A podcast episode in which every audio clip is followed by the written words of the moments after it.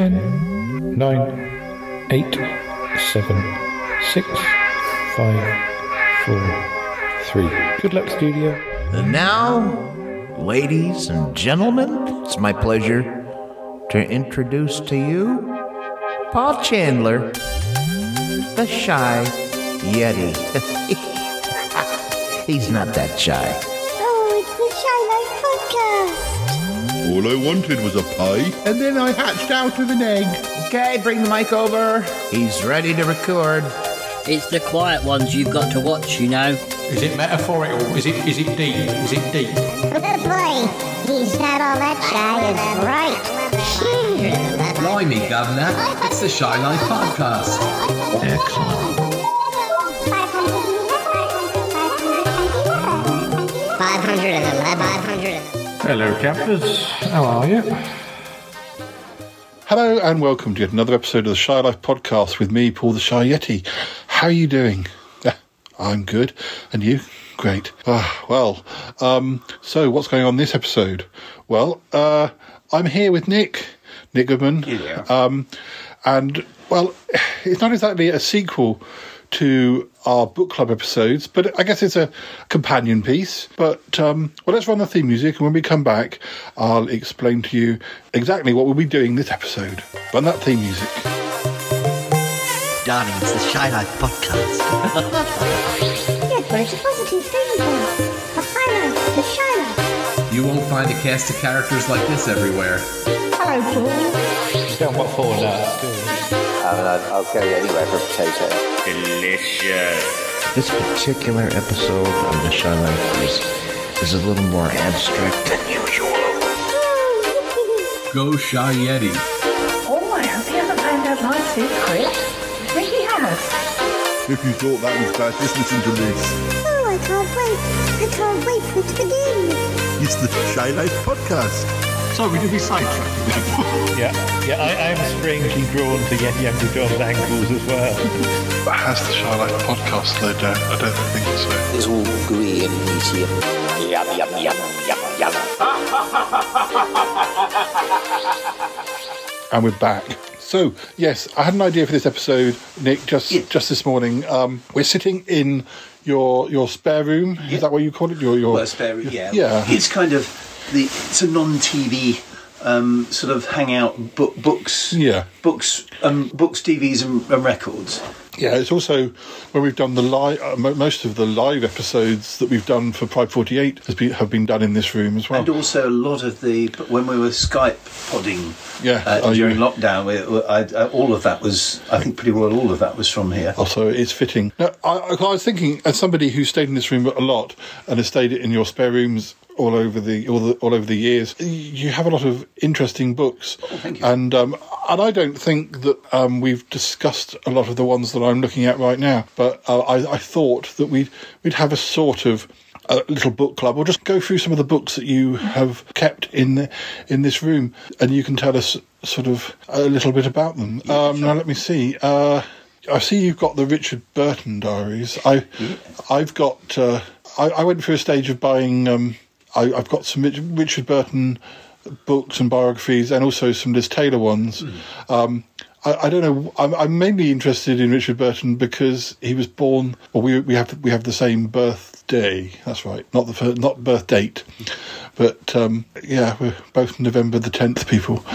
Um, I'm not sure. He was he was born the same year as my dad, 1925, um, and obviously, d- you know, he, he didn't last quite as long as my dad. But um, I that was very much Ali because obviously. There's there's a mixture of mine and Ali's stuff. Yes, that yeah. was very much Ali's intention to get it. But I'm I would like to settle. I haven't read it yet, but I, I'd like to settle down and read it because he was a very com- interesting, complicated man. Yeah. And of course, you know, with his on-off uh, legendary uh, relationship with Liz Taylor. Um, I, yeah, it's nice. It's always it's like um, Kenneth Williams. It's Yeah. nice to get into the the mind of someone that complicated and Yeah, I'm not sure if I have. I think in a way I'd be quite interested because I do like diaries, and um, I think maybe the books I've got are more biographies Uh, well, so rather than diaries, I think the di- diaries would be interesting. I'll have to make sure. So again, I bought, I buy a lot of books, but don't necessarily get round to reading them for, for years later. Um, but you've got quite a lot of uh, uh, sort of biographies on that top shelf. You've Yeah, I got- do. I, it, to an extent, I always try and group together Hmm. um, subject, but it, it, in, because books come in so many shapes and Yeah, sizes, yeah. it's very, very difficult to do that. Um, so you kind of try. I'm trying to get plays.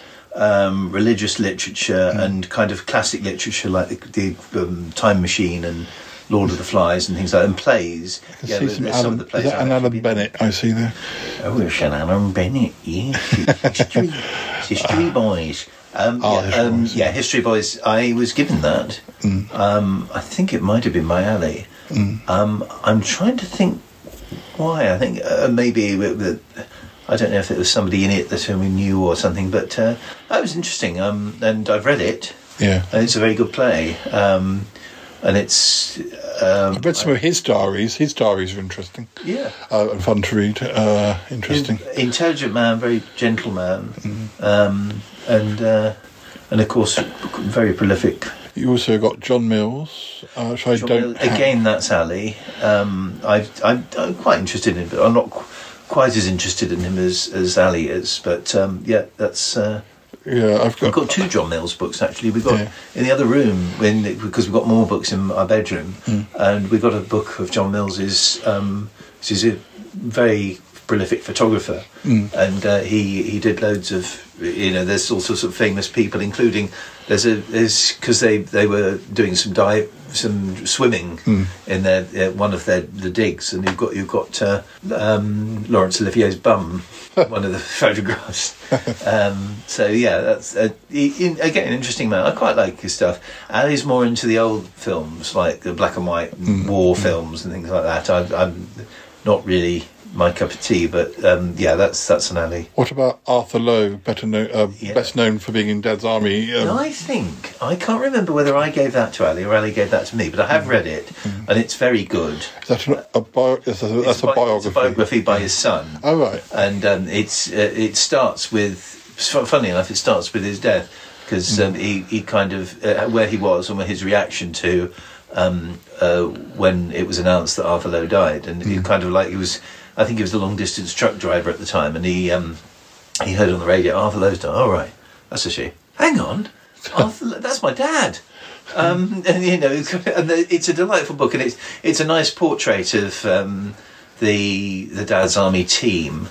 Um, I have another Dad's Army book down there, but we'll come to that later. But yes, it's uh, it- it's got some wonderful quotes in it, especially from John Laurie, who you sort of felt that Arthur Lowe rather prostituted himself in his career.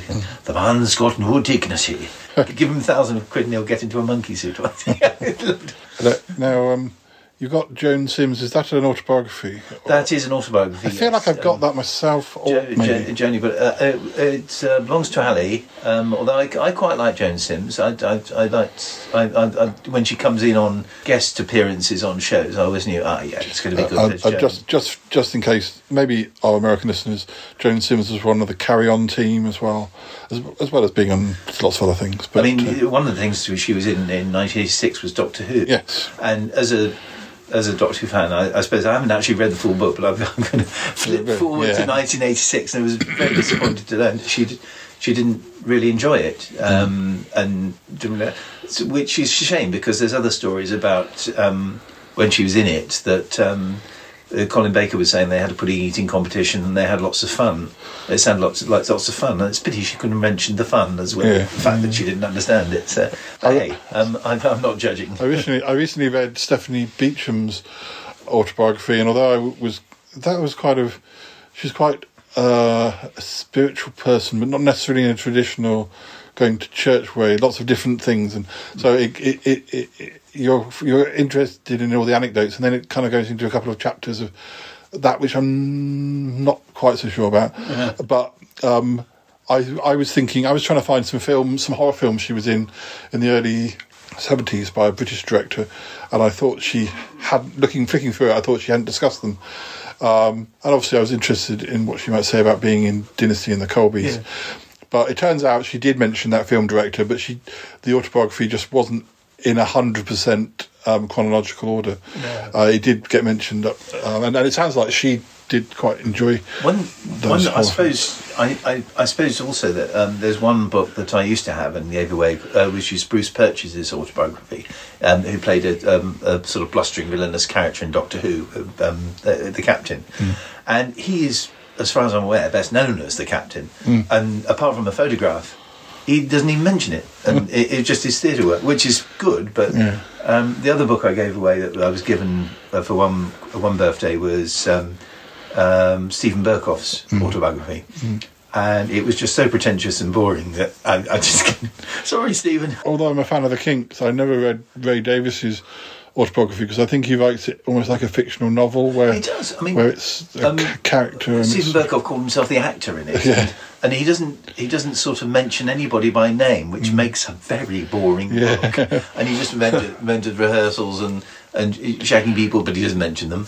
And, and kind of, I thought, oh, come on, you, you know, if you're going to write a book, write a book. You know, just, just go for it. Um, probably the most disappointing um, book, uh, autobiography I've ever read. Mm, I, I see you. You've got uh, uh, Time Machine by H.G. Wells. Um, is that your one of your? Is that yours? Is that Annie's? is mi- it is mine, yes, Is I- it because it's time travel, or is it because it's H.G. Wells? I think it's I, uh, um, a bit of both, actually. I think because um, I I bought that in 1986 whilst I was un- unconscious, what was it? unemployed.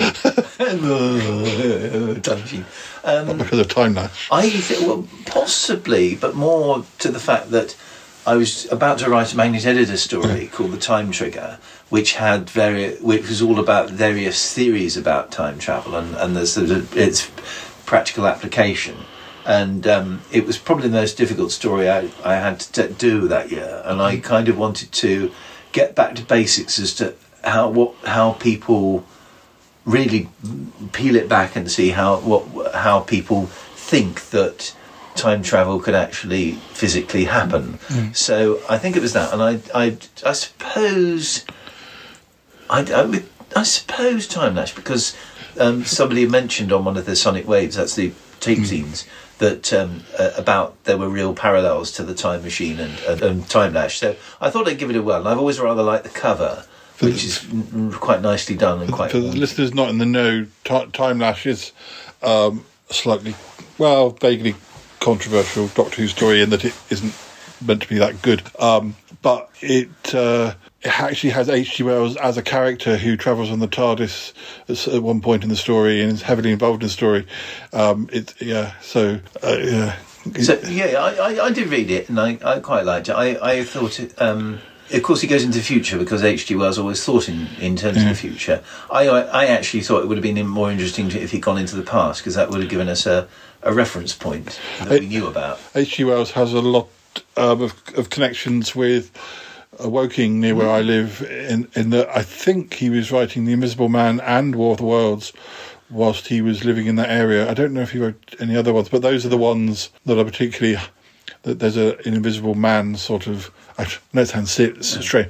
There's an Invisible Man sort of statue in the one of the pubs, but it's like when he Got went back into it. but it, it's it's it's sort of like when he was wrapped in bandages, so that it's, Yeah. it's a kind of it, it's sort of you can see that there's nobody inside, or it looks like there's nobody inside the bandages. I've, I have um, elsewhere. I have two versions on DVD of the Invisible. Um, two, yeah. I've got the David McCallum Adventure American Adventure series, and I've Yeah. also got the BBC One um, classic adaptation from 1984. Poppy was talking about the 1950s version with Debbie Watling, Yeah. um, on on a show not so long ago. Um, But um, with, with, I think Time Machine and Invisible Man, rather than uh, for me, rather than the War of the Worlds. War of the Worlds I've not read, but obviously I've read an adaptation of it, and I'm, I'm familiar with the story. I think maybe um, Martian Invasions of Earth is something that's just been done to death a little bit too much since. Obviously, it must have been a complete novelty when the, book came out. But well, well- I've, I've not, I'm not so much interested in the story. Horsell Common, which I think features uh, in that name, i- i- is is one of the crash points of of the Martians. Is the common that's on the outskirts of Woking. So we did quite a lot of Sutton Park on Horsell Common. but also Invisible Invisible Man is a very personal journey and an interesting concept. Uh, and the fact that the lead character isn't actually all that nice. Um, and the time machine, the whole mechanics and philosophy of going through time was an interesting one. Um, also, I suppose that explains also the why um, Time After Time, which has H.G. Um, Malcolm McDowell's H.G. Wells, is one of my favourite films because it's it's a lovely concept, um, and ma- he makes a very vulnerable hero. You, you also have a copy of William Golding's Lord of the Flies, which I did at school, but also has a lot of connections with Salisbury because William Golding was a teacher here. You- And- yes, and he was a teacher at Bishop's. He was a teacher at? Bishops, yes. Now, I think this. Oh, that's the version I had with that. that yes, that's with the, the, the crying with pig. the pig. Now, I'm just having a little look here because I did Lord of the Flies in 1984 with, with school. Yeah. Looking at this copy, I don't think. What was 83? It's the same version that I had at school, Mm. but I don't think. Oh gosh, this is going back a bit. I don't think it's the book because when we had the book, it was we'd scribble in it and we we put notes and everything. But I remember finding it a very very interesting Yeah. book, and and it it did inspire a Magnus Editor story. Mm. I've seen, I've seen, and there was that film version from the sixties. That's quite. Although I'm sure there's other versions since. It's a frightening concept, and um, various various sort of genres have dug into it, like um, Children of the Corn, the, the um, St- Stephen King horror story. Um, there's an episode of the Survivor, the '70s series, The Survivors, which goes similarly along those lines. But I, I guess for those who don't know, I'm not going to give a uh, long synopsis. But Lord, Lord of the Flies is about a load of schoolboys. It is just boys, isn't it? On on a on an island. I can't remember how they get there. Is it plane think, or I boat? the, the plane crashes, plane they're the only survivors. Yeah. They're- I think they're all school kids. Yes. Yeah. um, and there's it's a survival of the fittest. Really, Yes, they they, yeah. they suddenly become the gov- They have to become the grown ups. They become the government. Now- and the, uh, everything they try. Um, democracy as Mm. as anybody that picks up a conch Yes. uh, is able to speak, and in the end the conch gets broken, Mm. and the I think um, there's a fat kid that's always picked on. Uh, don't give don't, don't don't don't give too many no, spoilers. no, no. Why, I'm telling you the plot. Yeah. Go and see it, it. It's all done in the best possible. um, and the funny the funny thing is, and I don't know whether this was a true story, and I may have even mentioned it in some other context, um, but my English teacher, Mr. Reggiani, at um, Chafyn Grove, the private school I went to for two years before I went to the grammar school, I used to. I don't know if that's when we did Lord of the Flies, but he certainly mentioned that he was at Bishop's when William Golding was his English teacher, and he also maintained that he was in the class that was left to. It was that William Golding left his English class one day and kind of secretly watched as the little, in the same way as the boys are left on the island and things start breaking out and, and different factions. He he did that. That he, uh, Mr. Vigiani claimed that he was one of the schoolboys that inspired William Golding to write Lord of the Flies. Now, ha- who knows? I mean, he probably would have been the right age. That was not impossible, but uh, um, Marvellous. but whether or whether it was just a bit of a, a good story to tell some some some, some schoolboys, I don't know. But uh, Um, can I can I just quickly point out um, we've got the complete dramatic works of Samuel Beckett. I, Mm. I'm quite a I wouldn't say I was a, um, a knowledgeable fan, but I do like his work. It's very it's very mysterious and minimal, and, and um, I I saw a Beckett play for the first time uh, when I went to col- to uh, to watch something else uh, um, the college group when I was at well I went back to college in '96, and there was a play called Play, which is basically three people who have died. And they're in sort of either hell or purgatory, or so, and it was so haunting and interesting. I, I've it's stuck with me ever since, and I wanted to see more Beckett. Um, it's very contro- Beckett is very controversial because he's he's just very very weird.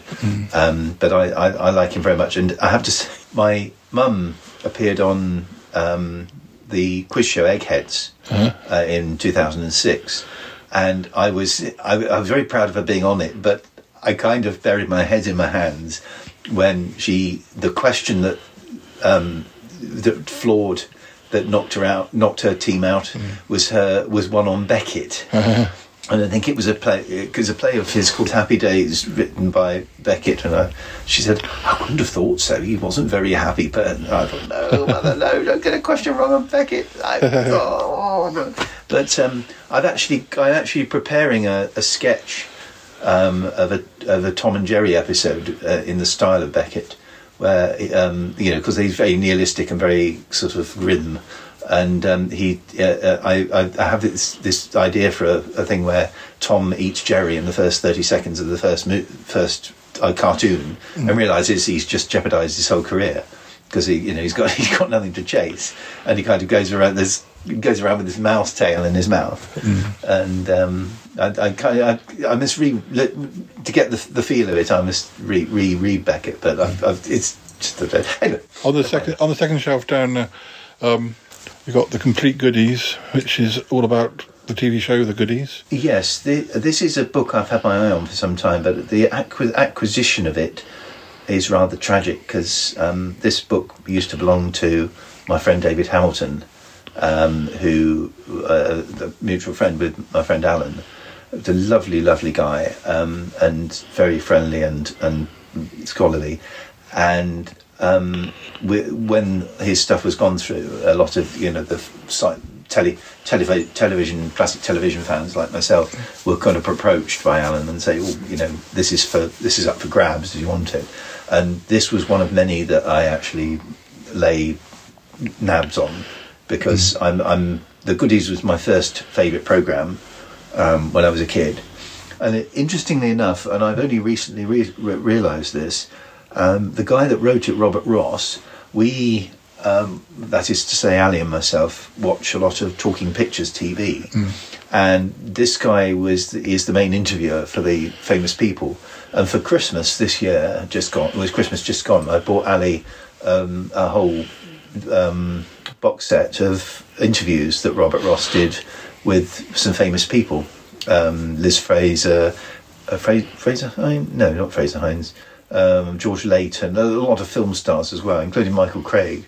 Um, and uh, yeah, so he, I, it's that's a name I probably didn't know last year, but do know now. So, but yeah, it's got a complete episode guide to the goodies.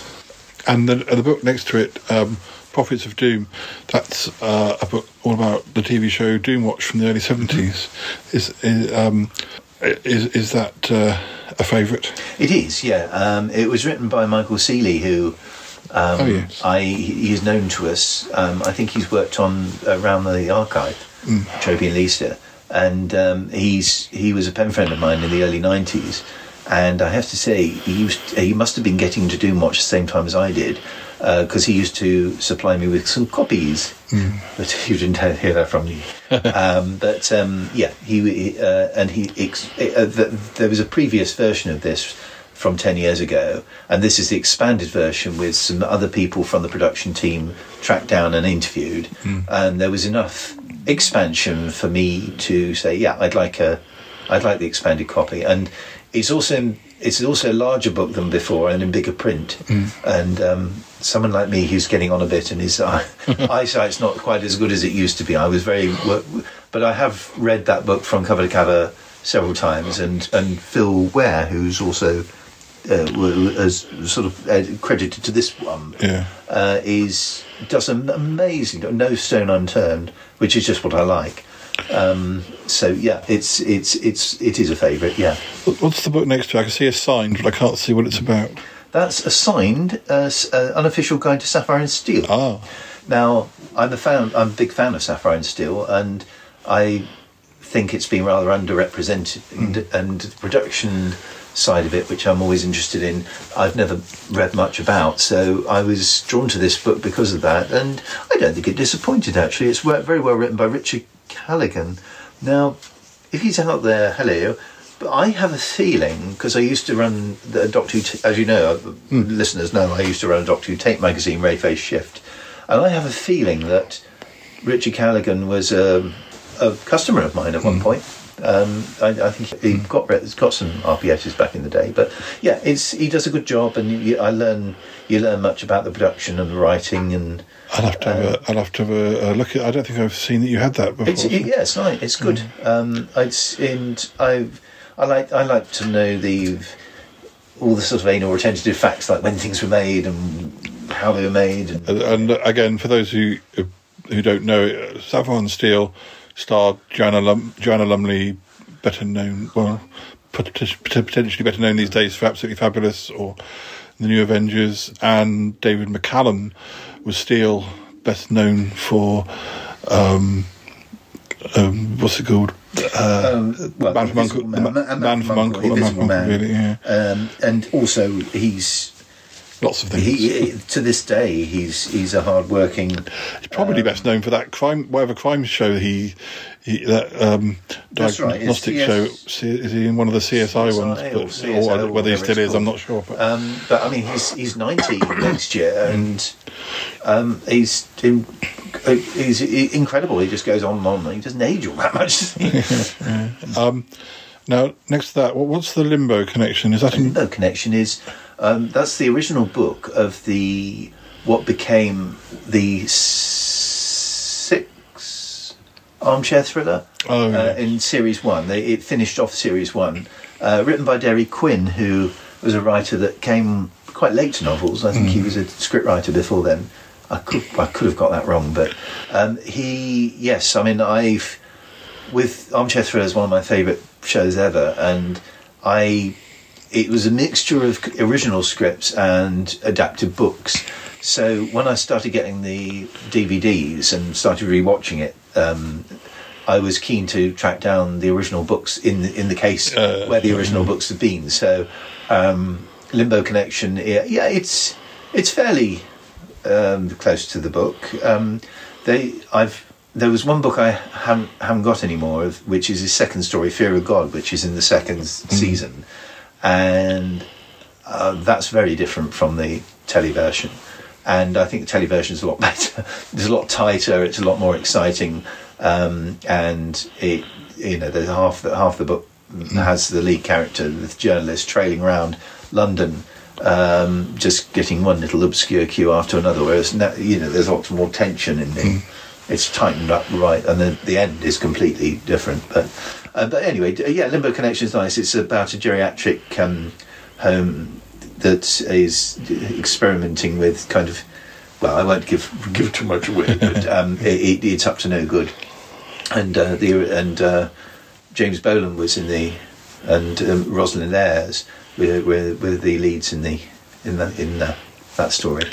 And I saw it when you went out. uh, uh, and you've got there's a, a book called Callan Under the Red Sky. Is that about Callan or or It is about novelization? Callan, yes, no, no, it's it's uh, an overview of the series, Oh, mm. written by a man I admire very much, uh, Andrew Pixley, who um, is probably best known for his Doctor Who publications, but he's somebody who is extremely knowledgeable about production details and script development and things like. that. He's a walking mine of information, and he's he's known for his meticulous. Um, compilations of, of notes of, of things. Uh, so he, he's good pedigree, and he doesn't disappoint on this one. I've I've been a Callan fan for about twenty years now, and um, I, I was keen to get a definitive episode guide and details, and, and this this was the one I chose.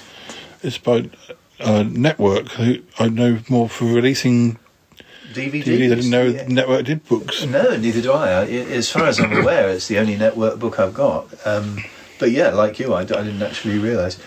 Next to that, you have a book about a TV series that my mum mentioned randomly in some of our one of our chats. Um, uh, there's a book about El Dorado, the TV show from the early right. '90s. Um, it was given to me by Keith Musselwhite, who at the time of El Dorado went out was my. Be- I mean, still one of my best bestest friends. But he's he we he and I were very close around that time El Dorado came out. He was a huge, um, still is a, a huge fan of the BBC's output, and if anything like El Dorado came along, he was extremely loyal to um, the, the, you know, sort of trying out new things. So, and he liked, I think he liked the look of it. And there was, you know, we talked, we talked a lot about El Dorado, and Sure. we, we thought, oh, yeah, So only ran for about a year, didn't it? Almost It exactly. Yeah. Um, it, uh, it was, I think, I, I sat, I satirised this a bit in my film One More Bow, in that it was doing the very un-British thing of kind of promising sexy and the Sunday. You know, it was basically I I I feel this and Trainer were um, the BBC trying to still do the glam soaps of the of the 80s which the Americans were doing in the 80s but was old hat by the 90s so and sooner or later you know the, all the critics came out to maul it because of the there were some inexperienced actors and and the storylines or whatever you know they they didn't have a lot of time for it and I think the BBC suits got um got wind of this and they've they've they uh they they they can't they cancelled it. I And then I think the ratings were- by then the ratings were going up. The but, you know, ratings were quite healthy. It, it, it was they- it was filmed in Spain, and I think it was filmed in a town called Mijas. I think it was Mijas. It was it was in an area of Spain that my parents and I used to have. We used to have family holidays, so I kind of knew. I and the did watch. standing set is still there. But you can you can book holidays in it. I don't remember. I don't remember if it, what month it finished. Uh, Ju- It was July to July. So then Sutton Park came along to. to, That's to right. It was. It was. It was. It was. It was. Uh, Sutton Park was born halfway through its run. Yeah, I wasn't But you, you, you were at university by by the time because you started in '92, didn't you? Yes. University. You, so it was already. Oh, was you were it? coming to the end of your first year. Yeah. Um, when it's finished, but um, yeah, Keith and I had this. I don't know whether. I know he still likes it to this day, but I, I if it was still on, I'd probably still give it a shot. I think my mum mentioned. I I'm quite sure my mum mentioned liking, quite liking it, or talking. I we were talking about something. it. I thought it was. Um, but I don't remember her know, watching there it, to be honest. It's, uh, um, yeah, some of the acting was a bit, but you don't let that bother you if you're following an ongoing story. There's Mm-hmm. always something to, and I, I, we followed it, and my parents followed it. I used to watch it with my parents, and um, Keith and I, we, we, we just talk about it a lot, and he and I had a bet together that he, we could. Um, we to see who, how many pe- how many episodes we could tape before we got bored of just taping them, and um, we did. I, I he outstripped me on that front because he, he went right to the end, um, but he I think he's I think if I'm not very much mistaken, I could be wrong about this. I think he's actually credited in that book. um, who, who wrote that? And Robert Stern. But um, I think he's, he's certainly credited in one the Verity Lambert book, I got. But he, yes, he was. Um, he and I were talked about it a lot. We used to joke about it, and and we were both young, lusty bucks, and we, uh, uh, any of the watchable women on that we used to uh, enjoy. Um, and I have happy memories of it because I, I was probably in my first serious relationship at the time. Um, in fact, I almost married her, um, and we, we were used to watch all Eldorado together, and so it, was, it, it represents a happy period, even though it was a very troubled time for for the Beeb. But um, I quite liked reading. I rather like that uh, book. Um, I quickly mention just between Limbo Connection and Callan there, um, a book I actually um, got from my parents' house after my mum died. I pres- I actually gave that to my mum in 1981. I think it might have been Easter as an Easter present. Art After Pieces. it's an American comic who's taken great masterpieces of of artwork and and sort of adapted them and sort of put flies on the end of people's noses and, and kind of uh, had had the old lady sat in the chair and had her, had her watching telly and there's all sorts of rather fun things. And there's there's so there's a sketch of somebody painting somebody and, and they're doing a silly silly child, childish picture of them. It's quite a funny silly little book that uh, I bought from Paperback Parade and um, but uh, yes I thought I, I'm, I, I always quite liked the look of it so I uh, took it on after after mum died The- the- Then um, there are two books by the actor Michael Sheard. Three. That- That's Oh, was that the third yellow one? I wasn't sure. It's faded a bit. I, I don't think it was very. Is the third one that we're the one that we're in? Uh, the third one is the one that we're in. Yes, Michael Sheard was a prolific um, film and TV actor who we had the great privilege to meet a few times in the late nineties, early noughties. Um, he died in two thousand and five, um, and he did a series of books about his career. Um, by the third one, he was asking for contributions from fans, and both Paul and I contributed. There's actually a picture of um, Chobi and Lisa from the uh, uh, from the archives, who became quite close to him. Mm. Yeah, there's yes, Mr. Bronson, yes, Admiral. What's what? The, Admiral Wall, Admiral Ozzy or Oswald. He plays. It's basically an obscure. Sorry, I'm just arm wrestling my beanbag here. Um, it's basically the character he played in The Empire Strikes Back. yeah, are they Um, both. Those are both. Biog- those those two most. Uh, definitely Autobiographies. autobiographies, yeah. Um, and so is the third one. Now, the third one, obviously, he gets more. Um, do you think we should read out? Do you think we should read out what we contributed? yes, why not? Why not, indeed? Um, What was that one called? That's that was. Yes, schools, Schools out. Out. Now, because the it's an, a yellow uh, lettering on a on a um, Yeah.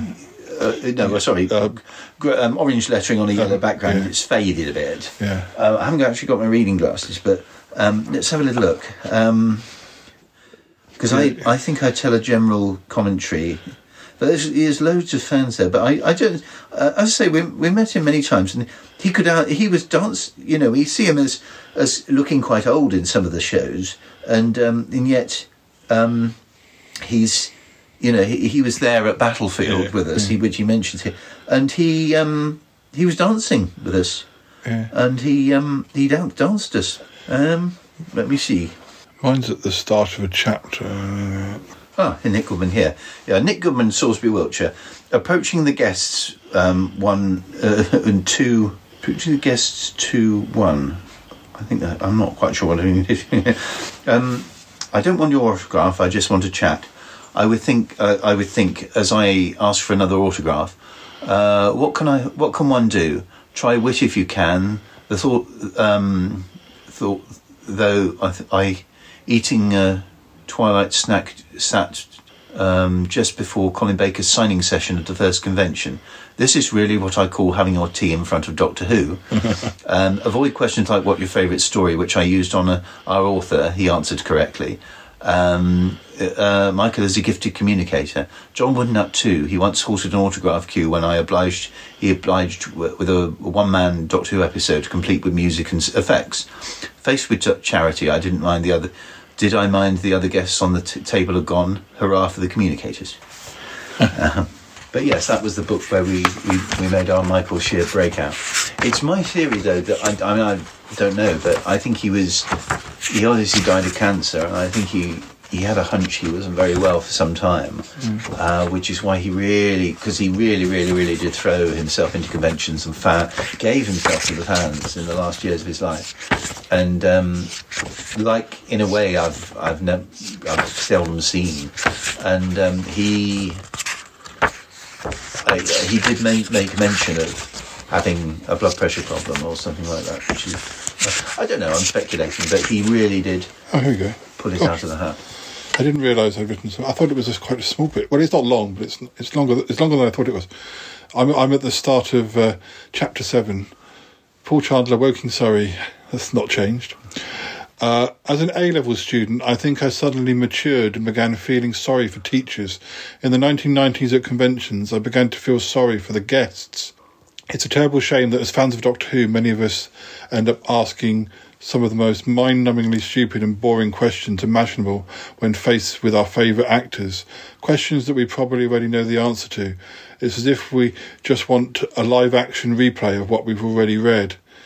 Unfortunately, a good convention guest can be addictive, can make you laugh harder than an episode of Fawlty Towers, and so you end up coming back for more, only to utter those immortal words. Sylvester, what was your favourite monster? it's a bit like one of the bits that you wrote as well.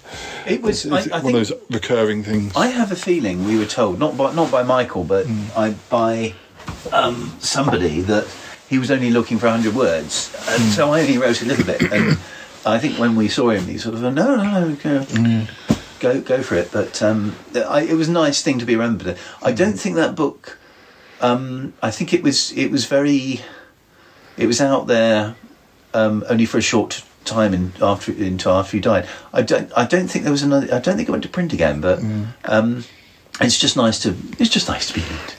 I probably I probably have a couple of copies uh, myself. Um, following that, on the sh- on the shelf, we've got Deadly Dangerous Tomorrow. Is that It is Michael again, and this time, and this was I was extremely excited with this. Um, ten. It came out ten years ago at the same time as the original uh, Prophets of Doom, and it's the scripts. I think it's about six, five or six scripts of Doomwatch that are from episodes that don't exist anymore. And one of which is Fire and Brimstone, which is particularly one I was interested in. in Which is um, uh, uh, the character Ridge kind of goes mad uh, at it, and I it's it's been again it's been much much read because I'm I'm always interested in missing episodes of things and um, I, I really enjoyed reading them. I think they I, I hope I know that's it's a, some hope, but I hope that they'll resurface one day um, and uh, and they'll, they'll put them out there because um, it was a great great series and Michael Seely does it the best justice possible. You know he's, he's, he's does a great job on it. Now, next to that, what's the 007 diaries? Oh, Seven Diaries, yes. That was given to me by Andy a couple of birthdays ago. Uh, that's our friend Andy Ching. Um, Been on the show. Yeah, he's yeah he he's been he and I are both Bond fans, and um, Live and Let. And it's the it's Roger Moore's diaries during the making of Live and Let Die. It's absolutely fascinating because a you don't realise how long. The shoot was. They go. They, they start in the sort of autumn of '72, and they're they're still making it in well into '73. Um, it's interesting to see the the dynamics of the actors and what happens, and and the kind of the days off and things like that. It's a it's a blow by blow account, and it's significant because Live and Let Die was the first Bond film I ever saw. I saw my mum took it took me to see it uh, at the cinema. In '73, I think. Though we, we in those days we seemed to go to the cinema every other week. you know, sort of, it must have been a lot cheaper than it is now. So Uh, next that, you have uh, another book about Dad's Army. Is this about the series more? Than... It is, yeah. That that was presented to me by um, Sally, the director of of Dad's uh, well, Dad's Army. I did on stage um, in 2019 at Studio Theatre. I played a combination of um, two characters because they, they're having trouble casting. I played um, I can't remember their names now, but it was the guy who was played by Talfryn Thomas, the Welsh goofy Welsh actor, and a combination of him and Private Sponge, I think. Um, it didn't do. It, it wasn't a good combination because uh, it was certainly wasn't scripted that way. But um, because one was uh, pro Mainwaring and one was anti Mainwaring, so I'm sort of I, was- I was kind of buttering him up in one scene and slagging him off in the next. So uh, it, it, it didn't really work the combination of the characters. But I enjoyed being part of it, even though I'm a bit a little contemptuous of um, TV shows becoming plays. You know, I, I think it's a bit it's a bit like um, uh, celebrations. You know, no, that's just a small Mars bar. Why don't you be your own chocolate? You know, uh, and I, I just and again, I plays uh, Maybe I'm just too rigid in my thinking, but it's a super book. Uh, again, I like behind the scenes uh, things, learning about the actors, learning out how they got the part, learning what they were like and what their background was. You know, and and it delivers in spades. That book, I I thoroughly enjoyed it and it was it was a, um, a present from the director. The next three books, at least, I think we've done on the uh, podcast, Blake, Blake Seven books. I think we did them in one of our book club episodes. That's right. Uh, I mean, the Blake Seven, the novelisation is just called Blake Seven. Um, I bought when Series One was still going out um, in 1978. at- Again, paperback parade. There's a very odd picture of the Liberator because because it was a telescopic looking thing. It, it was shot at various angles, and you wonder if it was actually upside down or not. And for years, I, my my vision had had it upside down, but it's I think it's actually just on on one side coming towards you. But um, the Blake Seven program guide was something I picked up at W. H. Smith in ni- the Christmas '82, and having remembered the show from day one, it, it was it was the first reference that you got um, of the whole series. And um, Blake Seven Monthly, which was a publication at the time, um, plundered this ruthlessly uh, when they did us their own storyline, and it was quite clearly they were they were stealing it word for word, but they changing a few words so they didn't it didn't look too obvious, and even some of the inaccuracies that they got, they got animals and headhunter of the last series round the wrong way, and the monthly had it round the wrong way, and so. Uh, they had it in production order rather than transmission order, but it's it's a good book. Um, eh, some of its interpretation of things is a bit weird. Tony Attwood, who wrote it, um, went on to write um, a story about you know, the, the, what happened after the, the big shootout at the end wasn't very good, and I don't think it's very well considered. But um, I, I prefer Tony Attwood as a as a sort of episode guide. and the, th- the third one, um, Project Avalon, which is a novelisation of three of the series four episodes. So we've got the assassination run and the assassination game. Were they TV TV shows? Um, yes. Now, um, Jack Gerson, who uh, was the writer on bo- both Assassination Run and the Treachery Game, uh, was um, previous the previous year had adapted Running Blind, but Desmond Bagley, which I had watched on the. Te- uh, you know, there was. I I like. I, I've always liked spy thrillers and things like that, and I thoroughly enjoyed with that. So when I heard there was another Jack Gerson uh, thriller coming up. Uh, not only was I delighted about that, because it, was in the same slot, the New Year-ish, um, I was even more delighted to learn that the Doctor Who girl Mary Tamm was playing the the, the wife in it. And the Treachery Game took up the same characters from Assassination Run and gave them another story. And I love both of them. Um, the I I, I I think I saw Assassination Run twice on its two, first two transmissions. Treachery Game, I remember I, I only dipped into it patchily because I by that time I was at um, secondary school and I had homework and goodness knows what. But um, I, yeah, I did. I, um, I would love to see those and running running blind out on DVD. Um, I don't know if they've got copyright problems or something, but that that really is screaming out for release. I'd love to see those. So they're cracking stories. Now, coming towards the end of the episode, but I think we've got time for a few more. Um, we've got. Uh, is that a Callan novelisation? Um, yes, that's uh, a Red Father Callan is the novelisation of um, Magnum Scro- Scroder, uh, Scrider, um, who's which is the first ever episode. So it's a, a novelisation expanding the first. I haven't actually got around to reading that yet, but we picked it up at a um, in a jumble sale or jump shop or something, um, and I thought, oh yeah, that's that's quite. We, we've got Carrie by Stephen King. Um, it is, I have to say, the only Stephen King book I've actually read from cover to cover. Um, One of the shorter ones. it was a short one. I read, yeah, I, I was interested in Carrie before I even saw it. And the subject of whole the subject of bullying and things like that, I kind of was, uh, I'm, I'm sort of any kind of anti-bullying message, I'm, I'm all there. Um, and I, I, I enjoyed reading it. It's, it's a bit more graphic than the, the, the movie, but I do love the movie very much and um, but I, I actually this is one of the rare occasions I actually read the book before I saw the movie. I didn't. I read the book in '82. I didn't see the movie until a year after. Yeah, I probably didn't read it that long after. Now there's a jo- Joyce Grenfell, uh, Re- Requiem, no, Request the Pleasure. Yes, Is that I- like I anecdotes? have a feeling it's her, her but autobiography. Oh, right, mm. But again, that's Ali's Moore. The joy. I, I quite like her. We're watching a DVD of her um, TV shows at the moment. That uh, I quite like her, but Ali's the fan. So that, that's very much an Ali book. She was very, very British, sort of.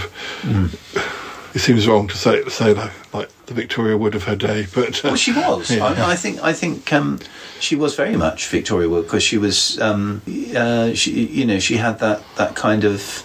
Um, she didn't really need anybody else on the show. You know, she she was talented enough with characters and everything uh, to do it herself, not like Vicky Wood. But also, I have to say, watch watching the telly shows that she did. Um, if you stick a pair of glasses on her, you've got my aunt, uh, my aunt, Auntie Wynne, um, uh, who would have only been about 12 years younger than her. Um, and my dad's sister, who was quite. I think I can remember is isn't the one where she's like telling off a child for being inappropriate at the dinner table or something. George, don't do that. Yeah, Yeah. yeah, very Yeah, very they're quite British. fun. They're quite fun. I think I've got a DVD at home somewhere. Um, then we've got one or two books that are based on other uh, armchair thriller. the, there's a Patricia Highsmith. Yeah, Dog's Ransom, that was uh, adapted um, into a six parter for Armchair Thriller, the second story. And um, what's interesting is it's an American, it's set in America, it's an American story. And um, John Bowen, who adapted it, adapted it for Britain. And I think he did a very good job. I know our friend Phil doesn't think so, um, but I think yeah, he he got the essence of it right down to and the characters. Um, a fine job, and I think actually he um, when he gets onto the dog the police get onto the dog but it's it's a lot more logical in the in the adaptation um, than in the book. In the book, he just goes from house to house and house and house, you know, and, and you think the chances of him finding it. Whereas in, in uh, on the telly, uh, he, his his girlfriend actually illicitly tips him off. I don't remember if we discussed the books in the, in the book club, but we discussed Armchair Thriller on around the archives, and the books did come in a bit in that for sure. Yeah. I, I'm miss. I'm between copies of Chelsea Murders at the moment, Oh yeah. um, which is I know is your favourite. I got a copy. I got a copy, but I think it was in one of my. I have an awful habit of when I was going to work regularly, having a rucksack and putting more and more into the rucksack until the rucksack gets too ma- unmanageable, and then getting a new rucksack and just putting the old rucksack in a cupboard somewhere, and then coming. And I have a feeling that one of my copies of, or my copy of Chelsea Murder, the the novel, was kind of lo- was in. It, it, it was stuck Yeah. in. I think it survived, but uh, Yeah. not ideal though. Um, then. Oh, the world's greatest Hollywood scandals. Is that Ali? I had a super, but no, it, it was, it was given to me by Ali as a sort of because she knows I like sort of showbiz stories and anecdotes and things like that. It's a wonderfully pithily written um, book about the, the various scandals of the uh, more the sort of early Hollywood days, and it's got a wonderful tone of phrase. Um, especially when it's talking, it talks at length about the McCarthy witch hunt in the fifties, where uh, Joe McCarthy was saying that such and such is a is a communist sympathiser, and, and the whole thing blew up into a witch hunt. And um, it says it says about how um, there's, there's a bit I, I'd like to read actually because it's it's there's a wonderful. I hope I haven't already done this bit, but, but there's there's there's a bit a wonderful bit on how how it all came came up came apart for him. But the McCarthy, as I say, McCarthy witch hunt is, is something that um, is very much part of history. Small print. It is small print, yes. That's it's only disadvantage, but it's written so zappily and and amusing um, that I've, I, I must admit, I've I've it's it's looked very thumbed, and because when the, in the days when I, had, I actually had time to read in my lunch hour, um, it was. Um, yeah, there we go. Um, McCarthy's bullying inquiries lasted until April 1954 when the American people finally grew weary of him. It would be cheering to think it, that an overwhelming revulsion swept him away, but the truth is that McCarthy was one of the great first great casualties of overexposure on television. People simply grew bored with him. I love that. It, it's it's full of lovely little. The, the way he phrases things is marvelous, and I yeah. The book, the book next to it, Brain Rack by Kit Pedler and Gerry Davis, Ah, yeah. who are associated with Doctor Who and creating the Cybermen. What what's Brain Rack? Brain Rack is one of their in the seventies. They because of course they also did Doomwatch Oh, yes. together, and um, that was given to me by Alan Naylis uh, Hayes. Um, it's actually a, their original novel about a. I think it's about a radiation wave that sort of affects people's intellect. I haven't actually read it yet, but uh, it's it's one of about three ind- you know original novels that they wrote in the seventies. Um, but I think it was one of those that I think one, at least one of them was uh, up for an option for for a film, but uh, which never materialised. But uh, yeah, it's a sci-fi adventure. I, I must read it sometime. Intriguing. Um, I say we're running out of time, but I'll pick, probably pick a couple more, then say goodbye, and then we'll talk about a couple more uh, the- after the after the uh, end credits. but um, dear Blue Peter, I think I've dipped into this one. This isn't this written by about uh, sort of behind the scenes and stuff. It's Blue- actually uh, all the letters Oh yes, written to to Blue Peter over the years. Again, this was a present years ago. Um, but yeah, it's it's it's a nice little compilation. of All the letters, all the quirky letters that Blue Peter have had over the years. I think I'm thinking of a different. I think there's a a biography by about Blue Peter, uh, sort of from behind the scenes of one of the the producers. But um, for those of you who don't know Blue Peter, it was a sort of magazine, children's magazine program that ran from well, still runs to this day, although not on BBC One anymore. But uh, um, Well, the the other book I'm actually on on uh, going back to the top shelf very briefly, uh, my Tolpuddle, which was all about the Tolpuddle Martyrs rally. Um, I actually am in that uh, I've got a section in that, and Ali's got a picture in that. Mm. Uh, she went. Her first one was in 1975 when she was a baby, Mm. and um, there's a picture of her in at her first Tolpuddle rally uh, printed in there. And there's a picture of there's a, a section I wrote where I'm talking about my first Tolpuddle, having gone to it and sort of. I suppose I, I was well. I was I was in my late 30s when I went to my first one. So, but uh, yeah, that's another example of uh, a publication. Now, um, dropping down to the the bottom shelf, um, there, there's a, a book by somebody who has been on this show. Uh, it's a book all about Tenko. Um, I, I can't I can't remember the full title. and I can't read Remembering it. this- Tenko. Remembering Tenko, by by Andy Priestner, who. Well, he's on many podcasts, but he did talk to us about music last year, and will hopefully be back again soon. I can't remember. I think I might have seen this book advertised on on Facebook. I think. He, oh yes, yeah. Because I think we just we just got the um, the complete set of Tenko. For a while, it was difficult to get the whole lot.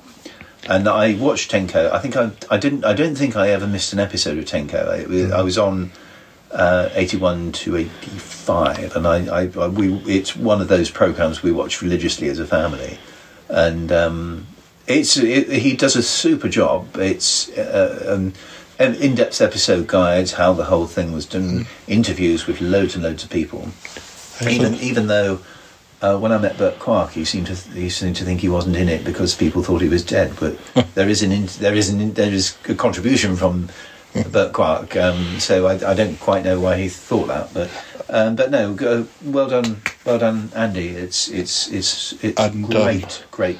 Andy and Martin Holmes, uh, also of this regular contributor to this show, um, did a they did a very good episode or series of episodes about Tenko and about um, so, well they did, on their A to of of TV drama, but because Andy knew many of the cast from writing the book, he was able to do some additional episodes with interviews, which uh, really added to the the, the the the initial episode on the show, which they chose because it was I have to the letter say, T. not only is it one of the best shows I think that Eve ever did, but I certainly it's easily the best um, war drama they ever did because it's a real emotional roller coaster, Mm. and um, and it, it, the- the hardship of war. it- It's probably the the one production that shows the hardship of war more than anything else. Well, I think it's a good place to, well, to to, to, to leave this. Although um, there's there's no hiding the fact we'll be back again briefly after the. Uh, we always do that. The listeners know we do that, but uh, It's like um, the encore, isn't it? but yeah. Oh, thank you too much. I really must go. Hey, I'm back again. yeah.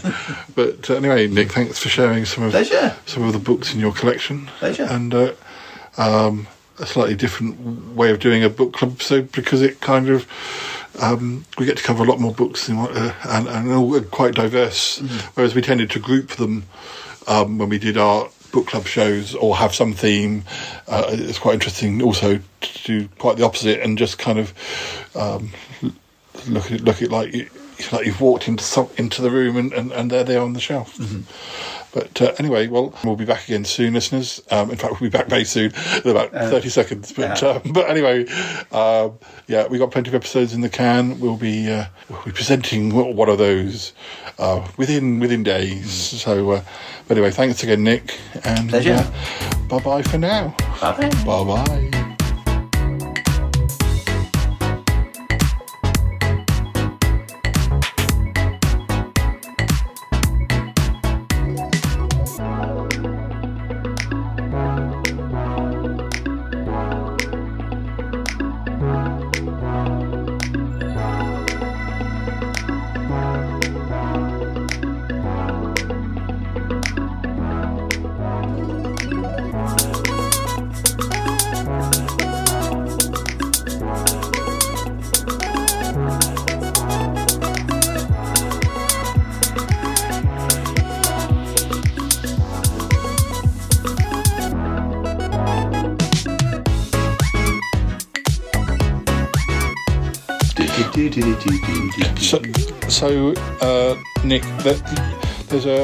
Book about the Tomorrow People that you mentioned to me earlier. Is it Jaunt, it's called. isn't it? Jaunt, yes, an uh, unofficial guide to the Tomorrow People. I was, I've been looking uh, I, as with all these series. You know, the, the series I love. I, I like to read more about them, and um, um, yes, this was one that was come, you know, that was coming out. It- It's quite nicely done. I, I would have liked a bit more detail, but um, it's it's not it's not up to the the Tenko and and um, the. Um, Prophets of Doom standard, but I don't think it's. I think it's trying to do something a little lighter and a little better. It's got interviews with Roger Price, who who created the Tomorrow People, wrote most of the stories, and it's its its main selling point, as far as I'm concerned, is it's actually got the script of the unmade series nine. So it only they only had eight seasons because the show got cancelled. There was all sorts of strikes and everything, and but uh, the show got cancelled. And uh, the, the Mystery Moon, the the unmade, presumably 1979 or 80 season, um, was is is there in its entirety. Yeah, because um, listeners again who don't who may not know, Tomorrow People was a children's series, a sort of often described as I, um, ITV or Channel 3's um, sort of rival to Doctor Who, but it didn't rival it in that it wasn't ever on the same on the same day because Doctor Who was always on on Saturdays back in then, and Tomorrow People was in the week, I, I presume. Also, I think you know the effects. Um, you know, they, they, they expected to do Doctor Who on a on a sort of sitcom budget. Um, I I thought they had some. I thought the standing set they have for the, the lab, uh, the Tomorrow People's lab, was excellent. And um, then it caught fire, and they built a bright, sunny one that looks like someone's villa in Spain, and completely spoilt any atmosphere. Um, but I yeah, I mean it's it's it, it was it was meant to rival Doctor Who, but But it came it came back in the nineties for a few years, and then the, there was an wasn't there an American version quite recently that I, yeah? I, I mean I, it's it kind of tried to get back to Price's original by having a version of Jedikiah, who was the robot Mm. villain in the first one, but I felt it was too grim and too uh, you know the characters were trying to be too gritty. And some of the, the the key thing with the Tomorrow People is because of their special powers, they couldn't kill anyone, and there was some Tomorrow People actually killing people. So I thought, no, you've lost, you, you've completely. It's been, it's been, it's disappeared down a funnel here, and we're not getting it. I might have given it another shot, but I, I, I, thought there was, they were being too grim and gritty. I think for, for what it was. Um, the '90s ones, I don't think were too bad. Um, there's a- some silliness about it. I mean, the first, the origin story, which was written by Roger Price, ironically, is the silliest of them all. I mean, it's got it, it, it's five episodes and mostly pointless running around, um, and a sort of the concept of the military using the Tomorrow People's powers have been done so much better and so much more crisply and uh, in the original series. Um, but Christian Smith of Neighbours fame was a very likable lead, and and in fact, one of the Tomorrow People of the nineties has gone on to be Miss Moneypenny in Bond. uh, Naomie Harris, uh, she was, uh, and she worked with. She was. There was an episode with Christopher Lee, um, so she's actually worked with a Bond villain before she was in Bond. Uh, Christopher Lee episode, the Rameses connection, was easily the best because it took itself very seriously and had lots of adventure and danger and and um, although I do remember uh, Andy Ching spitting blood when we when it went out because he was just preparing uh, an Egyptian story of his own which we filmed as um, Child of Anubis uh, but this of course had it wasn't exactly the same but it, it had some parallels and I, I think it was uh, Uh, um, we've also got as a book, is that a book on the Wicker Man? Yes, it is. Yes, um, you got me into the Wicker Man. Actually, um, in fact, I I discovered Edward Woodward in the same year, about twenty years ago, um, and I you you lent me. oh, Did you lend me the Wicker Man? I can't remember. I do have, did I, have it. I have a feeling I watched it with you. We, Ali and I watched it with you, and I thought, "Well, this is this is good," um, and bought our own copy. Have we? Yes, we. Yeah, it's over there. It's, we got. Yeah, we got a copy. Um, I've had a number of copies. and um, I uh, there's this book again. I'm I'm keen on behind on behind the scenes stuff, and this is wr- written by an aficionado um, with lots of interviews of the cast. many of whom are no longer with us, incl- uh, well, including the, um, the the writer who's no longer with us. And um, it's yeah, it's a great book, and it's got lots of good pictures in it as well.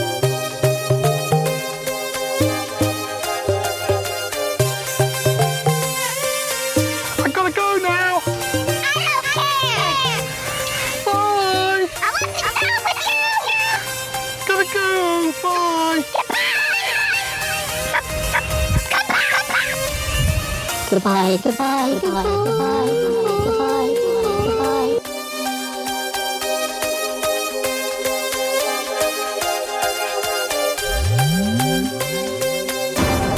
This show is part of the Pride 48 network.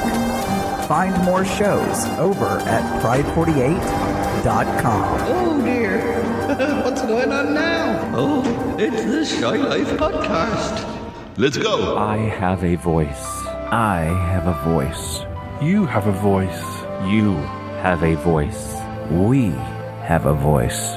We have a voice. Unique voices in podcasting. UnivazPods.net. Is that an autobiography or biography on Gene Wilder? Um, I that an think one? it's an autobiography. Again, it's an alley book. Hmm. So I'm, I'm, I'm, I like Gene Wilder, but I, I maybe not have thought of going out and buying his his book. But um, that's definitely Ali. And you've got- um, autobiography. Yeah, he was still with us. I take it the David Essex book is also Oh, Ali. most definitely, yes. I, I don't think I'd. One of which is original um, fiction, you know, is original fiction from him. I think. I don't think that's an autobiography. I think that's actually a book. We have um, talked about David Essex relatively recently on the podcast when we covered 74, maybe, or 73, maybe, Yeah. um, on the music episodes. Cubby, I, I think Cubby Broccoli. I have to say that and Michael Caine's autobiography, which I think is is down there somewhere. Is I think one of the most enjoyable autobiography, uh, two of the most enjoyable autobiographies I've ever read because they're they're wonderful rags to riches um, stories, and um, uh, they're both thoroughly entertaining. They've got the laugh out loud moments. And, and you mentioned Christopher Lee, and there's his. Yes, that um, an autobiography or biography? I like Christopher Lee. Again, though, that's Ali's Mm. Ali's um, book. That book was republished as um, with a reference to his Star um, Star Wars appearances, but Yeah. Ali wasn't terribly impressed with that and referred to um, to um, you know to, to uh, as it was too tall, dark, and gruesome. Mm. Um, I'm, uh, that's one I'd like to read at some point though because I do like him. So, um, if you were going to have to take five books from that, what? To, I haven't given you any warning of this. Yeah, yeah. If you were going to have to take five of those books, what would you? What would you take? Um, right. Um, I I take the English hymnal, which um, I, I haven't mentioned. Um, Michael's Prophets of Doom book. Yeah, about Doomwatch. Hum. Um, I, I'm going to provisionally say Cubby and, and Yeah. Michael Caine's Oh, yeah. books. Um, that leaves me with only alone. Maybe you should take Brain Rack because you've not read it yet. Maybe- Yeah, there I, might I be a bit. I'm going to like it, yeah, but uh, yeah, I trouble, but, um, and shall I take that one with us in it? I think I possibly might. Yes, might So yeah, I mean that's uh, that, off the top of me head. That would probably be, the, the, and, and yeah, Yeah, that's good. Um, I won't be asking you to do that, so you don't have to worry. but anyway, Sorry. nice, Um, nice. actually, I, um, I might possibly substitute. Um, well, usually, um, well, actually, I might possibly substitute um, the the Michael book for Cider with Rosie, which I've although um, Desert Island Disc often allows you to have a religious text, so you might get that one for for free. So I might might, but then there's also there's there's a number of old Bibles that belong to both my parents, Yeah. um, my auntie Dorothy and my father-in-law. Uh, so I, I might take one of those with me. Um, but as I say, that it's a tricky one. That. oh, uh, just a, one thing, just one more thing. Um, Woody Allen's complete prose. I think Ali, I, I think it was yourself or Ali gave it to me. I can't remember, but um, I remember being very impressed. I've read that all the way through, and I remember that his written prose are actually even funnier than his films. They they really are good. Yeah, I'd probably have that as my Bible. That'd be my that'd be my version of a Bible. Yeah, I mean, I, again, I, I, you know, if I if it's extended to ten, that would probably be. But uh, no, I, I, um, I do like, I do, I do like his prose. I think they're very good.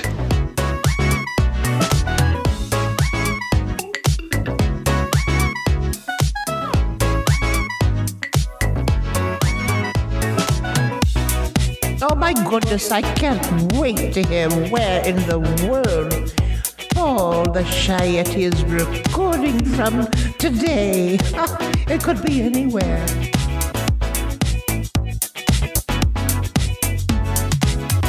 Oh, yeah. That's perfectly normal. On the Shy Life podcast. Perfectly normal. I don't know, but sometimes this show is really weird. 511, 511, 511, 511, 511, 511, 511. Oh, kitty, kitty, kitty. Purr, kitty, kitty, kitty. oh, I love Dee.